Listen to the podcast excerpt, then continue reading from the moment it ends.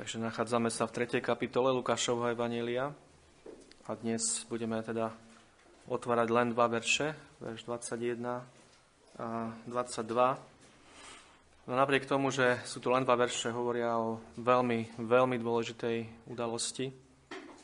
Lukáš na tomto mieste prechádza od života a služby Jana Krstiteľa k životu a službe toho, ktorého bol Ján predbehuňom, teda pána Ježiša Krista.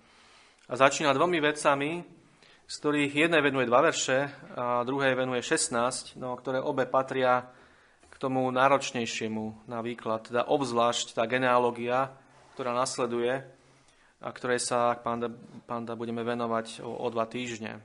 Ale aj samotný krst pána Ježiša je niečo, čo okamžite vyvoláva takú zásadnú a pochopiteľnú a legitímnu otázku, ktorá znie zhruba nasledovne keďže Ježiš nebol poškodený žiadnym hriechom. A keďže krst je symbolom, verejným význaním pokánia a viery na život, teda symbolom zmytia hriechu, prečo tento krst prijal ten, ktorý bol bez hriechu? A toto je veľmi dôležitá otázka, na ktorú existuje viacero odpovedí históriou. A niektorí volia tú najľahšiu cestu a úplne sa tomuto problému vyhnú a preskočia ho a vôbec o, tejto, o tomto nekážu. Iní povedia, že keď Ježiš videl, ako sa k Jánovi hrnú alebo prichádzajú tie davy ľudí, takže sa k ním pripojil a týmto spôsobom sa chcel s nimi identifikovať ako, ako jeden z nich. Ďalší zase ponúkajú takú tajomnú odpoveď, keď povedia, že táto udalosť bola Kristova kňazská inaugurácia. Toto povedia, ale potom to celé nechajú bez akéhokoľvek ďalšieho vysvetlenia. Ale samozrejme potom sú tu aj tí, ktorí už v takej alebo onakej forme prídu s tou odpoveďou, ktorá verím je, je správna. A to je následovná odpoveď. Táto udalosť, tento krst, ktorý tu vidíme, bol pánovým verejným prijatím jeho úlohy Mesiaša. Tento krst bol pánovým verejným prijatím jeho úlohy Mesiáša. Keby sme na to, čo tu máme e, v tomto texte, hľadeli ako na takú skladačku, ako na puzzle, a tak potom jednotlivé dieliky by sme mohli poskladať do výsledného obrazu zhruba následovným spôsobom. Prvú vec, ktorú tu vidíme v tomto texte, je voda. Voda krstu. A táto voda hovorí o nevyhnutnosti, nevyhnutnosti očistenia. A v určitom zmysle, v určitom zmysle, vo veľmi obmedzenom zmysle, toto platilo aj o Ježišovi. On sám bol bez hriechu. Toto je veľmi dôležité a písmo nám o tom jasne hovorí. Ján 8.46 napríklad. Kto z vás ma usvedčí o nejakom hriechu? Pýta sa pán Ježiš. Ale ak hovorím pravdu, prečo mi neveríte? Potom 2. Korinským 5.21, jeden z najznámejších veršov hlbok, plný hlbokej pravdy, ktorý, ktorý hovorí toho, ktorý nepoznal hriechu, učinil za nás hriechom, aby sme my boli spravodlivosťou Božou v ňom. Potom Židom 4.15, tento verš sme už spomínali. Lebo nemáme veľkňaza, ktorý by nemohol súcitiť s našimi slabosťami, ale pokúšaného vo všetkom, podobne nám, no bez hriechu. Veľmi dôležité. Takže v pánovi Ježišovi v ňom samotnom nebolo nič, čo by bolo potrebné očistiť. Dokonca v ňom nebolo nič, čo by bolo vôbec možné očistiť. Ale ako to bolo na ňom? A to je práve ten druhý dielik tejto skladačky. Čo na ňom? V ňom absolútne nič, ale na ňom písmo nám, nám konzistentne hovorí, že Mesiáš mal na seba vziať vinu svojho ľudu a zástupne za túto vinu niesť a prijať Boží trest. A prednedávnom sme čítali Izajaša 53, opäť veľmi dôležitý biblický text v tomto kontexte. On bol smrteľne ranený pre naše prestúpenia, zdrvený pre naše neprávosti. Kázeň nášho pokoja bola položená na neho a jeho synavicou sme uzdravení. My všetci sme zbludili ako ovce, každý z nás sme sa obratili na svoju vlastnú cestu a hospodin uvalil na neho neprávosť všetkých nás. Vzatý bol z väzby a zo súdu a čo do jeho pokolenia, ktože ho vyrozpráva, pretože bol vyťatý zo zeme živých, pre prestúpenie môjho ľudu bola jemu zadaná rana. Ale hospodinovi sa ľúbilo ho tak zdrviť a strápiť nemocou, aby, ak jeho duša položí obed za hriech, videl svoje potomstvo, bol dlhoveký a to, čo sa ľúbi hospodinovi, aby sa zdarilo v jeho ruke. Preto mu dám podiel medzi veľkými, hovorí hospodin, a s mocnými deliť bude korist, pretože vylial svoju dušu na smrť a počítaný bol s priestupníkmi, kým on niesol hriech mnohých a prihováral sa za priestupníkov. Všetky tieto verše z Izajaša 53 hovoria a učia túto pravdu. Matúš 2028 hovorí, syn človeka neprišiel, aby mu slúžili, sú slova pána Ježiša, keď bol na tejto zemi. Syn človeka neprišiel, aby mu slúžili, ale aby slúžil a dal svoj život ako výkupné za mnohých. Potom rímským 3.23 až 25. Veľmi dôležité veci, počúvajte pozorne. Lebo nie je to rozdielu, lebo všetci zhrešili a postradajú slavy Božej.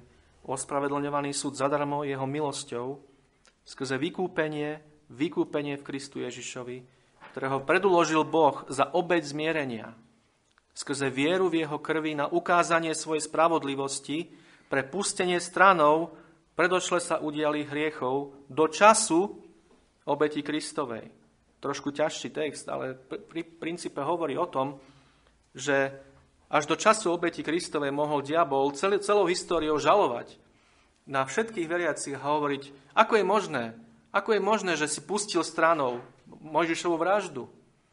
Ako je možné, že si pustil stranou Davidovo cudoložstvo? Ako je možné, že si pustil stranou hriechy všetkých tých ľudí, ktorí jednoducho zrešili? A odpoveď je, pretože títo ľudia verili v Krista a činili pokáne zo svojich hriechov a táto obeď, ktorá sa potom udiala, verejne ukázala všetkým, že a, za, a zavrela ústa satanovi na veky, aby už viac nemohol takýmto spôsobom žalovať na bratov, ako hovorí písmo.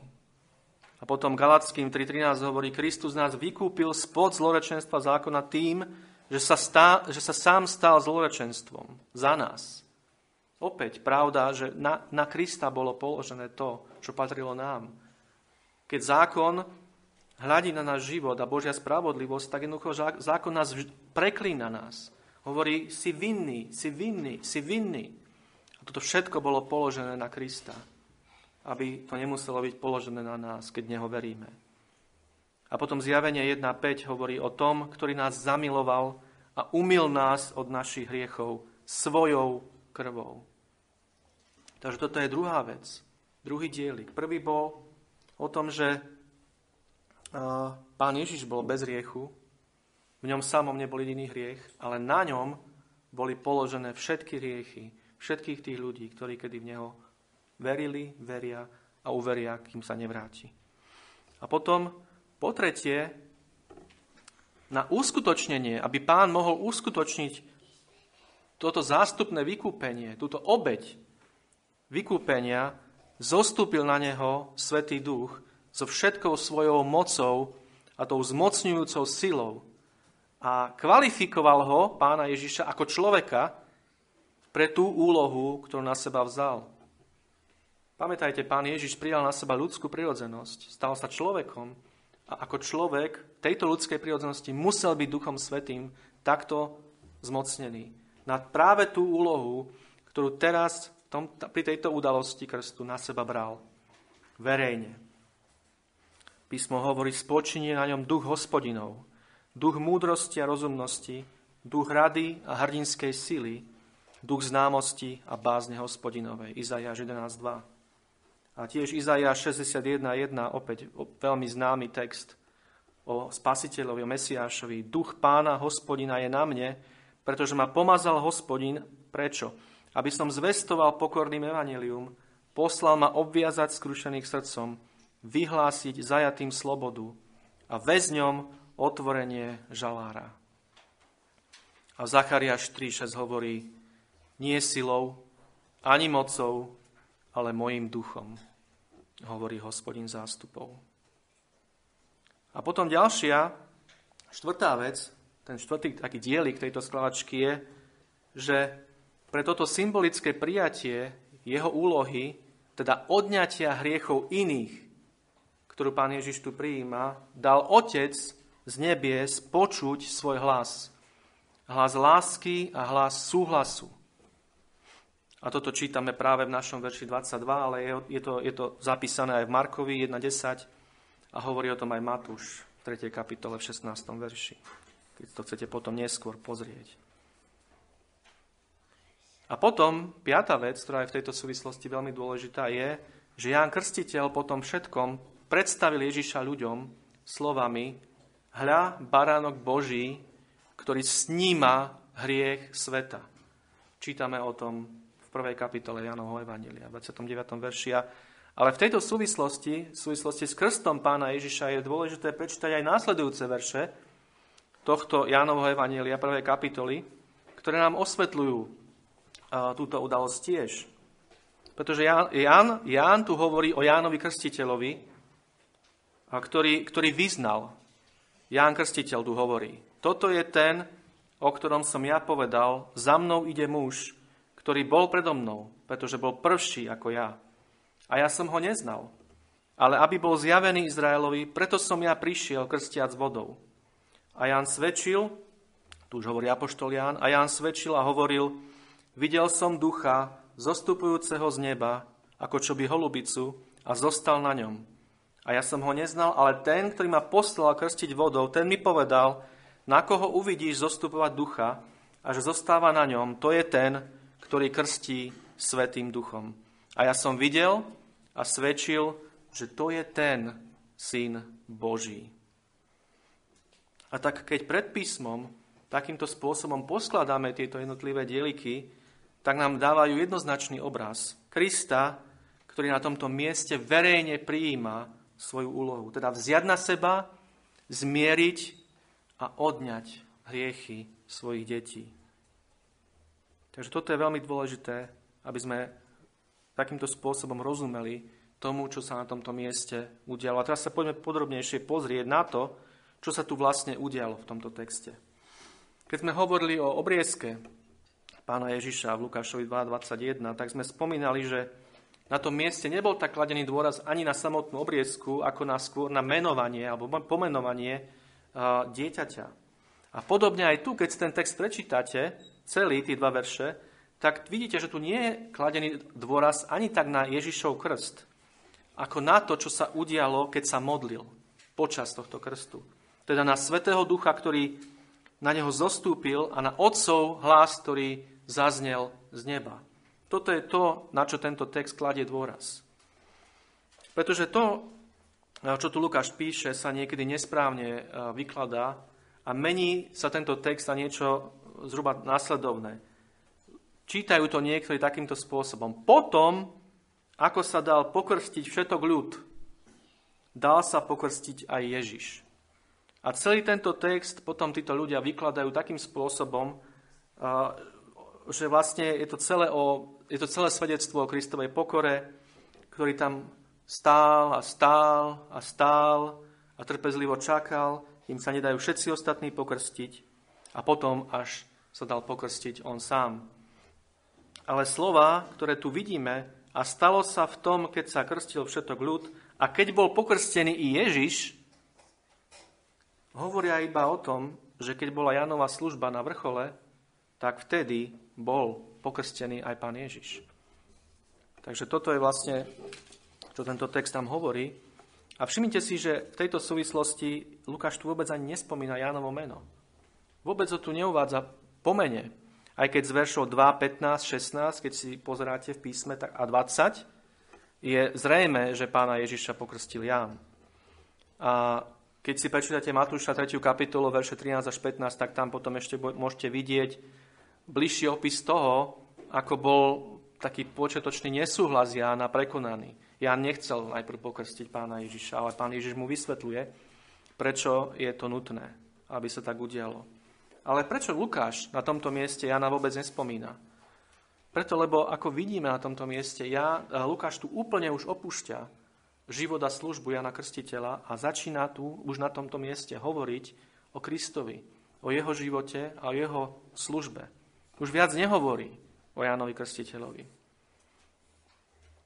A potom sú tu ďalej významné slova v tomto texte, ktoré hovoria, keď bol pokrstený Ježiš a modlil sa.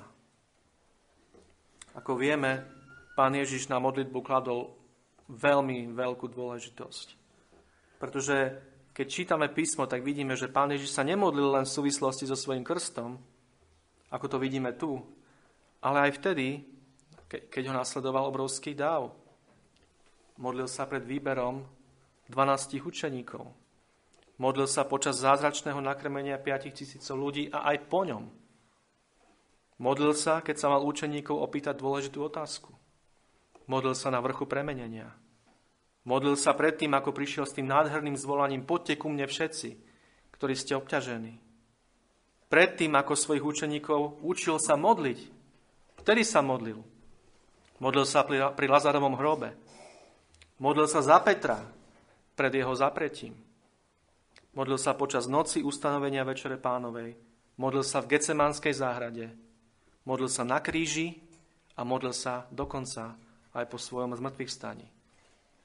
A všetky tieto miesta v písme, na ktoré som vám ne, ne, neuvádzal odkazy, lebo vás nechcem tým zahltiť, ale všetky tieto miesta v písme, ktoré o tomto hovoria, musíme brať iba ako príklady oveľa hĺbšieho a širšieho modlitebného života pána Ježiša Krista a ďakovania. A my sme o tomto hovorili na našom letnom sústredení minulý rok, ak si spomínate. Mali sme 5 vyučovaní o, o modlitbe. A okrem iného sme tam hovorili presne o tomto, že pán Ježiš nielen učil o modlitbe, ale sám bol vzorom a modelom modlitebného života. A tieto vyučovania sú na našej stránke, ak by ste si ich chceli vypočuť. A teraz otázka je opäť, ako s krstom. Prečo sa pán na tomto mieste modlí? Prečo sa modlí? A opäť, ak by krst nemal takú dôležitosť, akú sme, akú sme mu vo svojom výklade pripísali, teda ak by jeho krst nebol týmto verejným prijatím, jeho úlohy Mesiáša, tak by táto modlitba nedávala až taký zmysel, ale ak to tak je, tak dáva veľký zmysel a vôbec sa nám ne, už potom nezdá zvláštne, že Ježiš, ktorý na seba bral túto bolestnú úlohu a zároveň obrovský tak slávnu úlohu, cítil v tomto okamihu veľmi silnú potrebu spoločenstva so svojim nebeským Otcom. Práve preto sa na tomto mieste pán modlí. Pretože veľmi dobre vie, čo týmto verejne na seba prijíma a na seba berie. Preto sa modlí. A práve vtedy, keď sa Ježiš modlil, čítame, sa razom otvorilo nebo a Svetý duch zostúpil v telesnej podobe, ako čo by holubica, na neho. A to, doslo, to slovo dos, doslova znamená to, to otvorilo sa nebo, to slovo doslova, že sa roztrhlo nebo, znamená. Že nebo sa na okamih roztrhlo a Ján zahliadol niečo, čo, čo nikdy predtým nebolo, nebolo vidieť. Zahliadol Svetého Ducha, ako zostupuje v telesnej podobe na pána Ježiša Krista.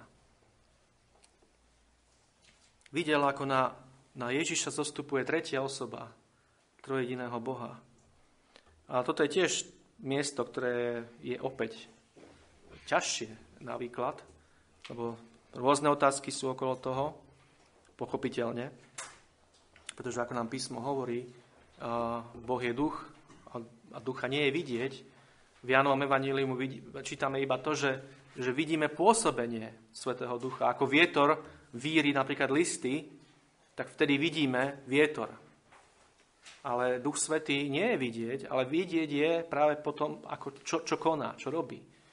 A vidieť je napríklad v tom, keď znovu zrodí nejakého človeka sa udeje zázrak, keď človek, ktorý je vo svojich hriechoch, ktorý je zviazaný hriechmi a satanom zrazu, je slobodný a nasleduje Krista.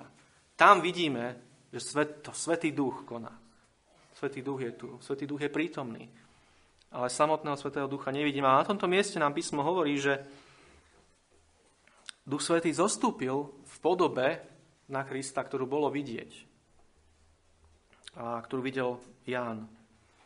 A teraz to, čo bolo vidieť, bol fyzický tvar, ktorý sa podobal na holubicu. A táto podoba bola vidieť, ako zostupuje na Ježiša. Je veľmi, nepravde, je veľmi nepravdepodobné, že išlo o skutočnú fyzickú holubicu. Išlo, išlo o, o symbol, o tvar, ktorý mal podobu holubice, ktorý zostúpil na Ježiša viditeľným spôsobom a zostal na ňom viditeľným spôsobom, ale ktorú, ktorú videl iba Ján. Preto, čo sme čítali aj v Jánovom evaníliu, aby bol aby, aby, aby mohol potom predstaviť Krista Izraelu ako toho baránka Božieho, ktorý sníma hriech sveta. Tam jasne hovorí, že ten, ktorý ma poslal krstiť, mi povedal, že ten, na koho takto zostupí Svetý Duch, že budeš vidieť, to je ten, ktorý sníma hriechy sveta. A nie je úplne jasné, prečo Boh zvolil práve podobu holubice, ktorá mala predstavovať Svetého Ducha, ale niektorí komentátori hovoria o čistote, o jemnosti a krotkosti holubice, čo sú všetko vlastnosti, ktoré v nekonečnej miere charakterizuje Božieho ducha a teda aj Krista. A takto vystrojený teda a kvalifikovaný bol pán Ježiš schopný vykonať tú veľmi ťažkú úlohu, ktorú mu dal vykonať Otec. Aby nás zachránil od hriechu, musel byť sám čistý aby vydržal mučenie, aby omilostil naše neprávosti, aby mal trpezlivosť s našimi slavostiami, musel byť jemný, krotký a dobrotivý, ako holubica. A toto všetko pán dostal zostúpením Svetého Ducha, bez akejkoľvek miery, nám hovorí Ján 3.34. Každý jeden z nás, ktorý veríme v Pána Ježiša Krista, máme Svetého Ducha, písmo hovorí, ale len v určitej miere. Jediný Kristus, ako nám písmo hovorí, ho mal bez miery. Bol bez miery naplnený Svetým duchom. Práve preto, aká ťažká úloha ho čakala. Ale pán a svojim nasledovníkom až do dnešného dňa hovorí, že z Božej milosti a moci môžeme aj my mať a získať a uplatňovať rovnaké dary, Matúšovi 11.29 pán Ježiš hovorí, vezmite moje jarmo na seba a učte sa odo mňa, lebo som tichý a pokorný srdcom a nájdete odpočinutie svojim dušiam.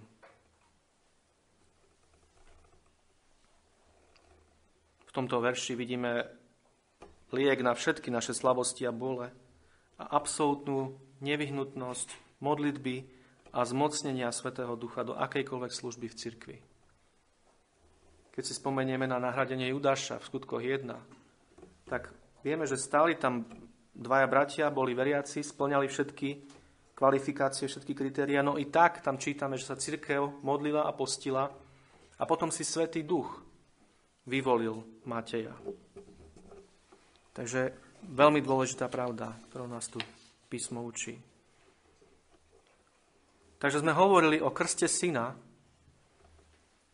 ktorým otvorene vyjadril svoju absolútnu ochotu vziať na seba hriech sveta a hovorili sme o tom, ako na syna zostúpil duch, čím ho kvalifikoval pre túto nekonečne ťažkú prácu. A súčasne veľmi vznešenú úlohu. A preto nás neprekvapuje, keď čítame, že sa k tomu pridal hlas otcovho láskavého súhlasu a potešenia. Aby bolo úplne zrejme, že v diele spásy hriešníkov, ako aj v každom inom Božom diele, sú tieto tri osoby jedno.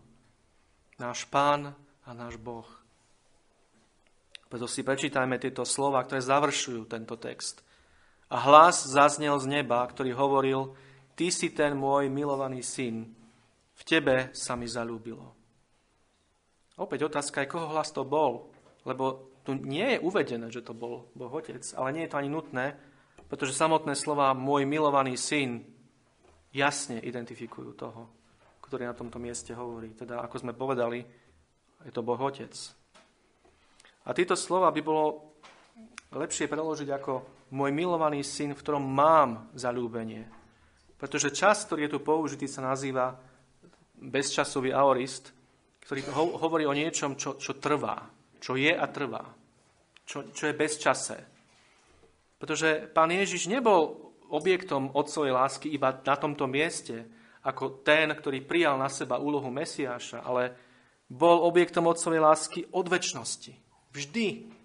Ako väčší Boží syn, ako ten, ktorý v plnosti zdieľa túto podstatu s otcom a duchom. A neexistuje väčšia láska ako táto láska, ktorú má Boh Otec k Bohu Synovi. Hovorí nám o tom aj slovo zalúbenie na tomto mieste, ktoré hovorí o hlbokej, všetko presahujúcej láske, ktorá je tak veľká, ako je veľké Božie srdce. A zároveň toto slovo hovorí o inteligentnej, zmysluplnej láske. Pretože taká je Božia mysel. Nie je to nejaká taká sentimentálna láska, ale je to láska, ktorá je inteligentná, zmysluplná, ale zároveň je nežná, obrovská, všetko presahujúca, hlboká a nekonečná. A nie len to, táto láska je totiž väčšina. To znamená, že je bezčasová, je vyvýšená ďaleko nad všetky časové hranice. A to, že Syn Boží na tomto mieste takýmto spôsobom verejne vyznal a vyjadril krstom svoju ochotu vyliať krv za svet, ktorý je stratený v hriechu, nijako túto lásku nenarušilo, ani ju nezmenšilo.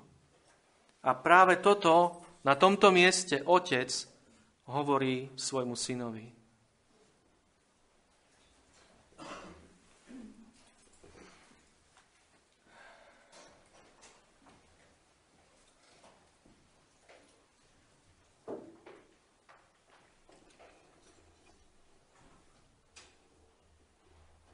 A práve toto hovorí na tomto mieste aj nám všetkým.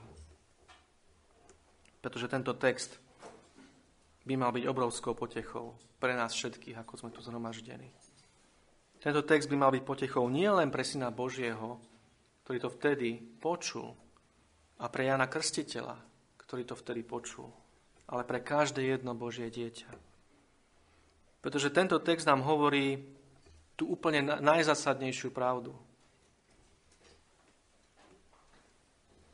Že nielen syn tak miloval svojich nasledovníkov, že si ich doslova vštepil do svojho tela a vyril do svojich dlaní, ako hovorí písmo. A vytrpel miesto nich muky pekla, aby sme ako veriaci mohli byť ním pochovaní skrze krst v smrť. A ako on stal z mŕtvych, aby sme i my chodili v nemote života, ako nám hovorí apoštol Pavol v rímským 6 kde hovorí, že sme s Kristom, spolu s Kristom pochovaní skrze krst v smrť. Ak, ako? No tak, že Pán Ježiš Kristus doslova nás ako keby vštepil do svojho vlastného tela. A takýmto spôsobom, keď sa ponoril do vôd krstu, my sme spolu s ním zomreli. Aby ako on stál z mŕtvych, aby sme my žili v novote života ako Božie deti. Takže tento text nám ale hovorí nielen toto, že syn nás takto miloval, ale hovorí nám to, že aj duch svety na tomto plne spolupracuje. Tým, že ho posilňuje pre túto úlohu. A že otec, miesto toho, aby sa mračil na toho, ktorý takýmto spôsobom túto úlohu prijíma, má v ňom tak veľké potešenie, že doslova trhá nebesia, aby mohol na zemi byť počuť jeho hlas súhlasu, zalúbenia a potešenia. A toto by nás malo naplňať obrovskou potechou ako Božie deti. Pretože všetkým trom rovnako záleží na našom spasení. A títo traja sú jedno. Jeden Boh, jeden Pán. A preto neprejdi pomimo tohto dobrého. Nezanedbaj toto veľké spasenie. Ak si Božie dieťa a vyznal si svoju vieru práve tak, verejne, ako sa Pán Ježiš verejne podujal na úlohu tvojej záchrany, tak choď v novote života. Rob svojim životom radosť nebeskému Otcovi. Denne zapieraj samého seba. Denne buď s ním modlitbe a denne pros o naplnenie Svetým duchom do všetkého, čo je pred tebou. No ak ešte nie si Božie dieťa, nečakaj. Aj deti, ktoré ste tu, Nečakajte, neodkladajte. Ale utekajte v pokáni a celej dôvere v modlitbe k tomu, ktorý takto miluje vaše duše. ak si na tomto mieste a vnímaš usvedčenie a súčasne láskavé volanie Svetého Ducha, nezatvrdzuj si srdce. A choď modlitbe k pánovi, daj mu celý svoj život, daj sa pokrstiť a žij na jeho slávu. Amen.